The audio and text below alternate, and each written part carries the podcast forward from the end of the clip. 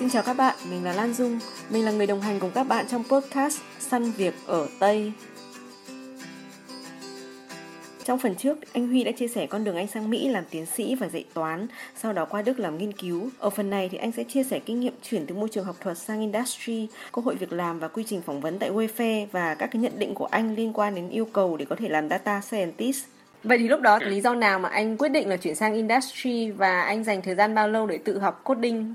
Khoảng chừng được 2 năm á, lúc đó mình hợp đồng ở tiêu Berlin 3 năm. Sau đó nếu mình theo academic á, thì mình sẽ phải nộp đơn. Mình không không biết mình sẽ đi đâu, mình sẽ nộp đơn khắp nơi mọi nơi thôi. Mà lúc đó gia đình cũng đã thích ở đây rồi. Mà mỗi lần chuyển nhà mình cảm thấy như là sẽ phải thay đổi cái social life của gia đình, cái mối quan hệ bạn bè gia đình thích ở đây, rồi mình thấy Berlin cũng thích. Mình thấy mình còn một hai năm hợp đồng thì thôi, quyết định dứt hẳn, tập trung vào industry. Dĩ nhiên có những lý do khác, mình thích Berlin như là sau hai năm Berlin mình thấy ở đây ờ, có các chương trình về nhạc rất là hay. Mình thích đi nghe concert thấy ôi lỡ, mình xui mà mình đi academic đỡ middle of nowhere, rồi không có cái mấy cái chương trình gì giải trí thì chán chết. Tại sao mình phải hy sinh như vậy? Thôi mình ở Berlin thôi. Lúc mà mình quyết định, rồi mình chỉ tập trung thôi, tập trung là ngồi code suốt cả ngày, ngồi thành là luyện tập á. Thì luyện tập chừng hai tháng. Sau hai tháng đó thì cảm thấy ờ, mình biết được nhiều hơn rồi, mình ờ, bắt đầu đi nộp đơn vừa nộp đơn vừa học tiếp. Hình như là thêm tới tháng tư là bắt đầu phỏng vấn vào quay phe chừng một tháng là cái kết quả. Chắc là từ lúc bắt đầu quyết tập trung ngồi ngồi cốt không, tới lúc có việc làm chắc chừng 5 tháng. Có thể là do anh đã có background về toán rất là tốt nên khi mà anh chuyển sang học lập trình thì mọi thứ nó có vẻ đơn giản hơn, đúng không ạ?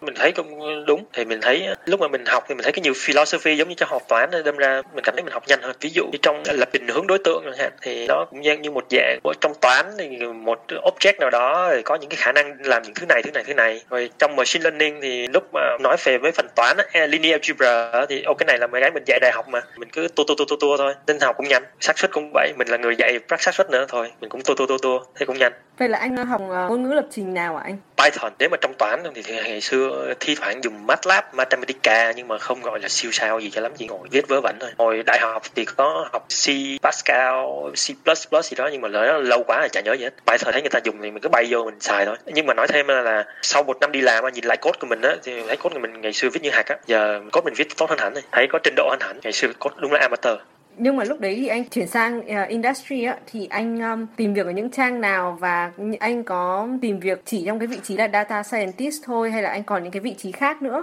Lúc mà đi tìm việc thì tìm hình như là phần lớn là trên LinkedIn. Rồi sau cũng có qua một vị trí ở Deutsche Bank qua một người bạn làm trong đó refer hai nguồn chính ngoài ra thì mình cũng đi email các bạn bè thân thiết hỏi thậm chí email các thầy cũ ờ, rồi thầy cũ cũng giới thiệu ờ tao có biết người này kia từng làm đây thì tao sẽ email hỏi thôi, các mối quan hệ giữa bạn bè cái cái vị trí ở Wayfair này là có phải là do bạn bè giới thiệu không anh hay là anh tìm ở trên LinkedIn ạ? À?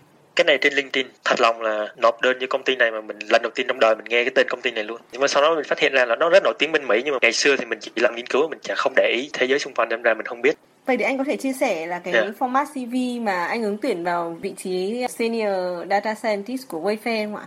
Mà khi mà anh viết CV thì anh có nhờ ba bốn người bạn xem những người đang đang làm trong industry vì hai người làm ở Amazon một người làm ở SAP với uh, thêm ai nữa không nhớ tức là nhờ bạn những người đang làm trong công ty họ xem họ sửa cho mình Ví dụ như anh thì chưa từng có cái kinh nghiệm làm industry ấy, thì khi mà mình chuẩn bị CV thì mình phải làm ừ. như thế nào để có thể lọt vào cái mắt nhà tuyển dụng được anh? Cái đó cũng ờ, khó. Thì mình cố gắng viết vài dòng về cái phần nghiên cứu của mình mà theo kiểu general cho general audience. Rồi ờ, cái này cũng khó kiểu như mà nếu mà người đọc CV là một người từng giống như mình mình đoán là sẽ có rất nhiều người như mình họ đọc thì họ sẽ hiểu được là mình là người thiếu kinh nghiệm hay là người như thế nào. Mình đoán thế mình, mình cũng chịu thật. Mình chỉ hy vọng một người nào đó từng trải qua cảm giác như mình đọc CV và họ sẽ đồng ý thôi. Vậy thì quy trình tuyển dụng tại Wayfair như thế nào anh? Tức là có mấy bước, anh có cần phải làm test không và sau đó thì phỏng vấn bao nhiêu vòng? Nhìn chung là có ba hay bốn vòng để nhớ lại. Vòng đầu tiên thì người ta chỉ gọi điện thì à, phần à, của recruiter gọi điện hỏi một số câu hỏi cơ bản về cv của mình. Tại sao mình chuyển từ academic to industry? Hỏi cơ bản thôi, chừng nửa tiếng. Rồi sau đó sẽ một người khác, một phòng khác là một người gọi điện video, hỏi về một case study về machine learning, xem mình giải quyết vấn đề như thế nào. Vòng khác tiếp theo là về coding coding live. Đưa ra một cái trang web xong mình code trong đó cho người ta xem. Rồi vòng cuối cùng là mình đến công ty, người ta phỏng vấn. Có bốn lượt khác nhau. Hai lượt là về case study và à, ba lượt. Có ba thôi hai lượt là về case study một lượt là về behavioral team building question. Anh có thể chia sẻ kinh nghiệm khi mà người ta hỏi là tại sao mà mình chuyển từ academic sang industry mà anh đã trả lời như nào ạ? quan trọng nhất đó là mình muốn thay đổi muốn cái new challenge một cái thử thách mới. Mình nhớ ý cái đó thôi. Còn cái coding line đấy thì cái yêu cầu của đề bài là gì ạ anh? Anh còn nhớ không ạ anh còn nhớ nhưng mà anh nghĩ là như là không được phép tiết lộ hay à, sao? Dạ, thế thôi ạ. Thế dạ, thôi anh ạ. Như phần nằm trong cái phần phỏng vấn không được phép tiết lộ câu hỏi. Vừa nãy anh có chia sẻ là phải làm ba bài uh, gọi là challenge uh, test thì cũng đều là test về cái khả năng coding của mình và cái tư duy lập trình của mình đúng không ạ? cái vòng cuối đó em vâng vòng cuối ạ vòng cuối là có hai lượt nói về case study thôi à thì cái case study về, là về cái gì có được chia sẻ không anh không được nói cụ thể nhưng mà về lần đời là case study về machine learning. Là cái đợt thứ hai cũng là case study về machine learning. Nhưng mà sau này khi đi vào rồi á nghe thì nhiên nghe nghe trong lúc phỏng vấn á là anh là anh đánh cái lần, lần thứ hai về case study nghe nó hơi kỳ kỳ câu hỏi nó rất là hơi kỳ kỳ. Nó khác cái dạng mà mình hiểu. Sau buổi phỏng vấn anh cũng có hỏi hỏi bạn anh nào cũng động viên mình. Bạn từng học trung cấp 3 rồi đại học xong rồi giờ đang làm bên đức. Bạn lúc nào cũng động viên mình và mình với bạn đó thường xuyên luyện tập với nhau. Thì các bạn để chú ý ờ, còn cần tận dụng những người bạn của mình. Thì mình kể cho người bạn mình á phỏng vấn á thì bạn nó nghe kỳ ủa đi phỏng vấn data scientist sao đi hỏi những câu này. Sau này mình đi vô làm rồi cái người phỏng vấn mình nó phát hiện ra, tao hỏi nhầm vị trí. Nhưng mà tao tức là tao rất bất ngờ mà mày vẫn trả lời được tức là hỏi nhầm cho vị trí nào ạ? câu hỏi này rất là à, về mặt à, về engineer. Có một số vấn đề mà thuật toán về engineer để mình xử lý nhưng mà không ngờ mày trả lời được. Rất, rất là tốt nên bác bảo vậy. Theo em được biết ý, ở bên Đức á, những người mà làm trong ngành công nghệ thông tin ví dụ như làm lập trình hay là làm phân tích dữ liệu ấy thì thường là mức lương sẽ đủ cái mức để mà mình có thể làm blue card đúng không ạ? Và mình có thể gọi là ừ. sponsor cho gia đình mình ở bên đó đúng không anh? Anh có thể chia sẻ cái kinh nghiệm của anh khi mà đi lương với cả bên Wayfair và gọi là sponsor cho gia đình của mình ở bên đó ạ kinh nghiệm điêu lương với Wayfair thì uh, lúc mà mình nhận được email là mình sẽ được nhận đó thì mình sẽ có một buổi nói chuyện với recruiter. Trước đó thì mình cũng biết ok thế nào người ta cũng sẽ hỏi lương điêu lương như thế nào thì mình cũng chỉ ngồi lên mạng thôi xem và hỏi bạn bè tiếp lên mạng xem rồi xem coi trung bình cái mức lương này ở Berlin hay Đức bao nhiêu? Nhưng mà lỡ mà người ta nói thấp hơn cái số nào đấy, thì mình cần phải nói như thế nào? Cứ tập luyện thôi. Thì đến lúc mà gặp recruiter, thì họ đưa ra mức lương mà, kiểu, là có base, rồi có reward performance, rồi có thêm cả stock và kiểu. Cái này nằm ngoài dự đoán của mình, là nó vượt dự đoán của mình. Thì mình điêu lương kiểu gì nữa? Lúc đầu mình chỉ tập luyện là người ta không đưa ra mức lương của mình. Thấy đa phần trên mạng nói bạn thế nào người ta cũng đưa ra thấp hơn cái thứ mình muốn. Và tự nhiên lúc mà người ta đưa ra cao hơn thứ mình muốn rồi có đi điêu lương cái gì đây? Cũng có một câu của người anh nói dặn là, không bao giờ được phép accept ngay từ đầu. Thế rồi thế mình phải nói làm sao đây? Thì cũng ok giả bộ giả bộ ok mình không đồng ý. Mình, mình kiểu như cộng thêm ba bốn ngàn vô nữa. Rồi xong ta hỏi tại sao mày lại nghĩ như vậy? Bởi vì thì mình cũng kiểu nói như là tại vì lương trước tao như vậy tao khi mà tới academic mày ra industry thì tao nghĩ là lương tao phải tăng thêm ba mươi bốn phần trăm như vậy. Nói nói vậy thôi chứ thực sự mình rất là happy rồi. Không không có phản đối gì đó. Nhưng mà tại vì thấy cái nhớ cái câu là không được phép accept ngay từ đầu thì mình mới nói như vậy. Thì người ta bảo ok để người ta làm việc cái đã nói chuyện với những người liên quan. Thì sau đấy một ngày thì họ gọi điện lại. Họ rất cố gắng rồi nhưng mà đây là nước chung đã đến sẵn rồi mình không thể nào làm hơn được. Thế, ok làm việc với sở ngoại kiều thì công ty thì rất là hỗ trợ về mặt giấy tờ công ty phụ gửi hết giấy tờ cho sở ngoại kiều sẵn luôn rồi mình chỉ đến ngày đến giờ lên nhận thôi cũng không cần có vấn đề gì thêm chứng minh gì thêm anh có thể sponsor cho cả gia đình nữa đúng không ạ? Thế tức là cả gia đình sẽ đi theo cái visa đúng rồi, đúng rồi, đúng rồi. Nếu được thì anh có thể chia sẻ một chút về công việc của anh hàng ngày ở Wayfair được không ạ? Tức là một công việc của data scientist là làm gì? Mình sẽ có một cái project nào đó mà dùng cái phần ờ, data ờ, machine learning trong đó. Thì ờ, công việc hàng ngày thì mình phải develop cái model. Sau đó là còn phải nói chuyện với những người liên quan, những người về engineer, những người về business, là họ muốn cái gì và mình muốn cái gì để cùng thảo luận qua lại. Thì vì ngay lập tức là mình thấy lời giải ngay, mà phải thảo luận ra rất nhiều. Mỗi người có một cái constraint, mỗi nhóm có một constraint riêng, một yêu cầu riêng. Khi bên business họ rất là clear cái ý của họ, nhưng mà bên mình mình không hiểu hết. Mình phải nói chuyện với họ để tìm cái common ground. Như cái mình muốn thì bên ta không làm được thì mình phải, tôi nghĩ là mày nên muốn cái này chẳng hạn, mày nên muốn predict cái này thì đúng hơn, mày có thể giúp được không đó, nhìn chung là vậy, và có phần của riêng mình là develop model, nhưng mà sau đó phải ngồi nói với engineer về mặt infrastructure, rồi với những người business thì họ yêu cầu gì thì thảo luận qua lại anh có thể chia sẻ về môi trường làm việc tại Wayfair không ạ? Có nhiều người nước ngoài làm việc ở đó không và môi trường thì chắc là nói tiếng Anh đúng không ạ? Đây là công ty Mỹ. Cả toàn công ty là 15.000 người. Bên Mỹ hình như chừng 10.000 12.000 á. Và bên Berlin này ngàn rưỡi. Berlin là headquarter ở châu Âu. Đây là công ty international, nên toàn công ty nói tiếng Anh thôi. Chắc có chừng 7 80 quốc tịch khác nhau trong công ty. Ngay trong team data science của mình, chắc chừng 10 quốc tịch khác nhau. Việt Nam nè, Iran nè, Úc, Thổ Nhĩ Kỳ, Brazil, Argentina, Mỹ, Mexico, Hà Lan Nhật Bản, Trung Quốc. Team Data Science ở bên Anh là có đông không anh? Có tất cả bao nhiêu người ạ? À? 24 người tính cả internship. Anh ơi, yeah. trong nhân tiện em hỏi luôn là bên anh có tuyển internship hàng năm không ạ? Nếu mà các bạn mà có nhu cầu làm thực tập ở bên anh thì tuyển như thế nào? Có, vẫn đang tuyển. Chủ yếu là xem trên LinkedIn thôi. Nếu mà giả sử có một bạn Việt Nam nào đấy đang học ở Đức mà muốn làm thực tập vị trí mà kiểu data scientist ấy, hay là data analyst ở bên anh thì có thể là liên hệ với anh để anh refer được không ạ? À, được, được. Trong team mình thì có hai bạn làm internship mà hai bạn đã làm làm master ở TU với FU, Technical University với Fry University là master. Vậy là bên anh có tất cả bao nhiêu intern đang thực tập? Đang có chừng 5 năm ừ. internship. Vậy khi mà anh chuyển từ môi trường học thuật chuyển sang làm industry đó thì anh gặp những cái khó khăn gì ạ? Chắc là kinh nghiệm, mới có những kinh nghiệm về học thuật thì những cũng áp cũng áp dụng được. Có những kinh nghiệm về mặt engineer là mình thiếu, ví dụ biết về một số thứ trong engineer, airflow, mấy cái redis mấy cái công nghệ trong engineer, infrastructure đằng sau thì mình thấy thiếu kinh nghiệm rồi. Hiển nhiên có những thứ về mặt tổ chức, cách tổ chức cách communication với nhau thì cũng thấy ờ, hơi thiếu kinh nghiệm. Thế anh bù đắp bằng cách nào anh? Bù đắp bằng cách học hỏi, cứ liên tục học hỏi, đi hỏi người này, hỏi người kia, hoặc là mình dành thời gian để ngồi nghiệm ngẫm nghĩ, suy nghĩ, xem coi mình nên làm gì. Nói chung là lúc mà học, khoa học thì mình có hai là khi mình thấy khó khăn thì mình cứ ngồi im lặng, mình ngồi nghiền ngẫm, suy nghĩ, xem cái big picture như thế nào, rồi mình nên làm gì. Rồi ngoài ra có những thứ nhỏ nhỏ hơn là mình đi hỏi người này người kia, mình đi làm quen người này kia, mình đặt ra những câu hỏi, họ làm gì, họ có lời khuyên gì, vậy có lúc nào mà anh thấy kiểu như áp lực khi mà làm trong cái ngành industry không ạ? Và làm thế nào mà anh vượt qua được cái áp lực đó? Cũng có tại vì công ty xảy ra một cái crisis vào một ngày trước ngày Valentine ngày 13 tháng 2 crisis của công ty vì công ty quyết định sa thải 500 người. Năm nay à, tháng 2 nó đầu Covid á lúc đó là 350 người ở bên Mỹ và 100 người ở bên Đức với 50 người ở đâu á.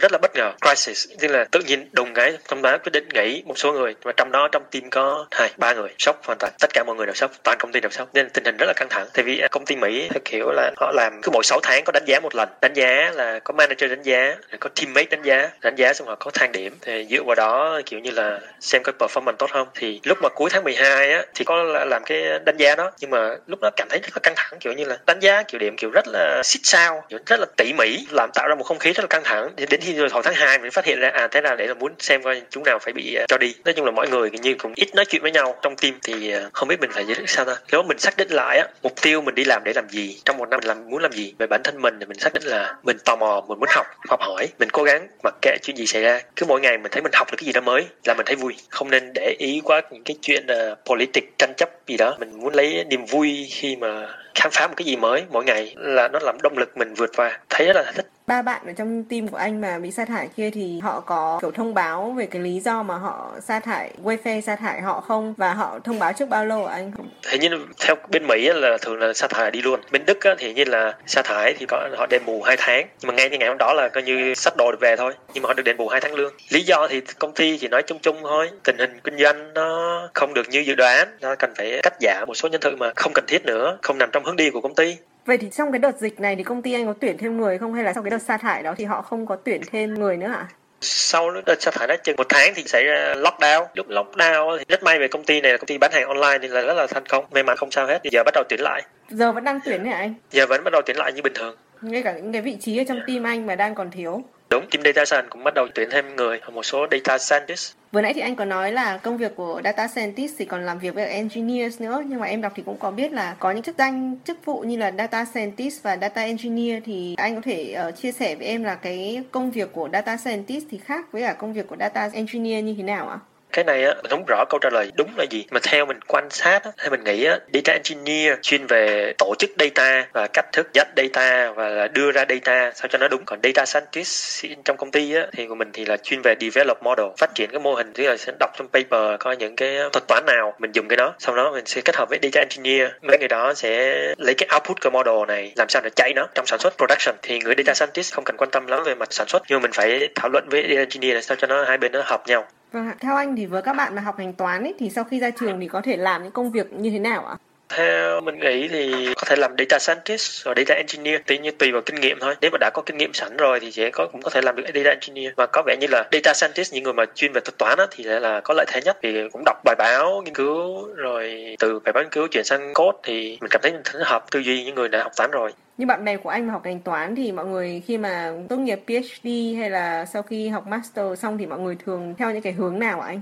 Đa phần là machine learning hoặc là chuyên về data analysis. Thì mình thấy nhìn chung là những thứ mà dùng cần phải critical thinking và analytics thinking thì thấy mấy bạn mình hay trong mấy vị trí đó. Thì em thấy là nhiều bạn mà không học toán nhưng mà muốn chuyển sang làm data scientist thì có cơ hội không anh? Tại vì ví dụ như là có thể các bạn ấy làm data analyst, xong rồi bắt đầu chuyển sang làm data scientist chẳng hạn, hoặc là business analyst, xong rồi chuyển sang làm data scientist chẳng hạn. Ừ, mình nghĩ là có cơ hội. Quan trọng nhất là bạn luyện tập làm quen với mấy cái mô hình machine learning luyện tập càng nhiều và có nhiều kinh nghiệm thì mình sẽ chuyển qua được thôi. Chẳng nhiên là sẽ có người đồng ý có người không đồng ý. Mình, mình nghĩ rằng là sẽ có một cái công ty nào đó chấp nhận được những người có kinh nghiệm như vậy. Quan trọng nhất là làm sao chứng tỏ mình có khả năng làm được công việc đó. Hình như là con người có tính bias. Nếu mà trong một team mà người về background toán á nhiều khi họ sẽ không hiểu được những người mà từ một cái background khác mà nhảy sang chẳng hạn. Nhưng mà nếu mà cách thức tuyển dụng mà đúng á thì ta không nên quan tâm lên cái background cho lắm. Vậy theo anh để làm data scientist thì các bạn cần kiến thức và kỹ năng gì? nếu bạn có thể đọc được chừng mấy paper bài báo và sau đó bạn có thể chuyển thành code được coi như là được theo mình nghĩ vậy. Không phải ờ, hiểu quá sâu bạn chỉ cần biết là ok có những người đã viết code sẵn và sau đó bạn dùng code của họ bạn chuyển ra thành cái thứ mà dùng được cho mình. Nếu mà bạn tập luyện được chuyện đó là coi như xong là được. Nhưng mà nếu giả sử các bạn ấy phải develop một cái model nào đó thì họ phải có một cái kiến thức nền về toán chứ ạ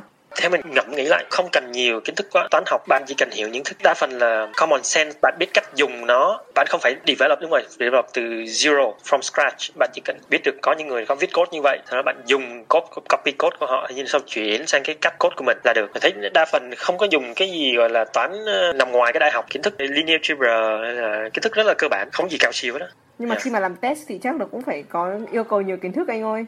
Không cảm thấy rất là cơ bản quan trọng nhất là tư duy cảm thấy vậy theo như cái trải nghiệm của anh và cũng như quan sát của anh thì anh thấy là cái thị trường việc làm ngành data science ở Đức thì có bị ảnh hưởng bởi dịch không? Các bạn thì có cơ hội để tìm việc trong cái ngành data science này ở bên Đức không ạ? Cái đó mình thật sự mình không biết trả lời, không quan sát được nhiều. Tùy ngành nếu những ngành mà thiên về online á, thì chắc sống sót thấy ổn, còn những ngành mà khác thì khó. Cũng thấy có người tìm được việc, cũng thấy có người chưa tìm được việc nhu cầu nguồn nhân lực trong ngành data science tăng lên nhiều không và theo anh các bạn ấy thì có nên theo cái hướng làm data scientist không ạ? Tại vì có thể có nhiều yeah. hướng khác nữa anh cũng thường hay suy nghĩ đó, tức là tương lai data scientist nhu cầu có nhiều không? Theo như cảm nghĩ đó, chắc là có, tại vì có rất nhiều thứ cần được khám phá, cần được biết cách làm sao áp dụng được mấy cái machine learning model này. Vào trong thực tế, vẫn còn rất là nhiều thứ. Nếu mình đọc, chịu khó đọc trong mấy cái tin tức newsletter, mình thấy rất là nhiều. Nhưng mà ý tưởng là một chuyện sau đó còn đưa vào thực tế, hiện thực hay không cũng khó. Cho cần những người rất là can đảm làm cái điều đó, sau đó mình, những người muốn làm cái nghề này, thì mình cần tìm gặp mấy người đó để kiếm việc. Cảm giác là sẽ vẫn còn nhiều cảm giác vậy, mà không có một cái chứng cứ cụ thể nào. Em cảm ơn anh, hôm nay đã dành thời gian chia sẻ về kinh nghiệm và thời gian làm việc ở bên Đức cũng như ở bên Mỹ và em chúc anh và gia đình anh luôn mạnh khỏe và có thêm nhiều những cái ngày tháng mà rất là vui vẻ tại trời Âu. Cảm ơn em rất là nhiều đã dành thời gian phỏng vấn anh có rất nhiều câu hỏi và thú vị và cảm ơn em cũng đã làm một chương trình anh nghĩ là hy vọng và cũng sẽ giúp ích được cho những bạn khác.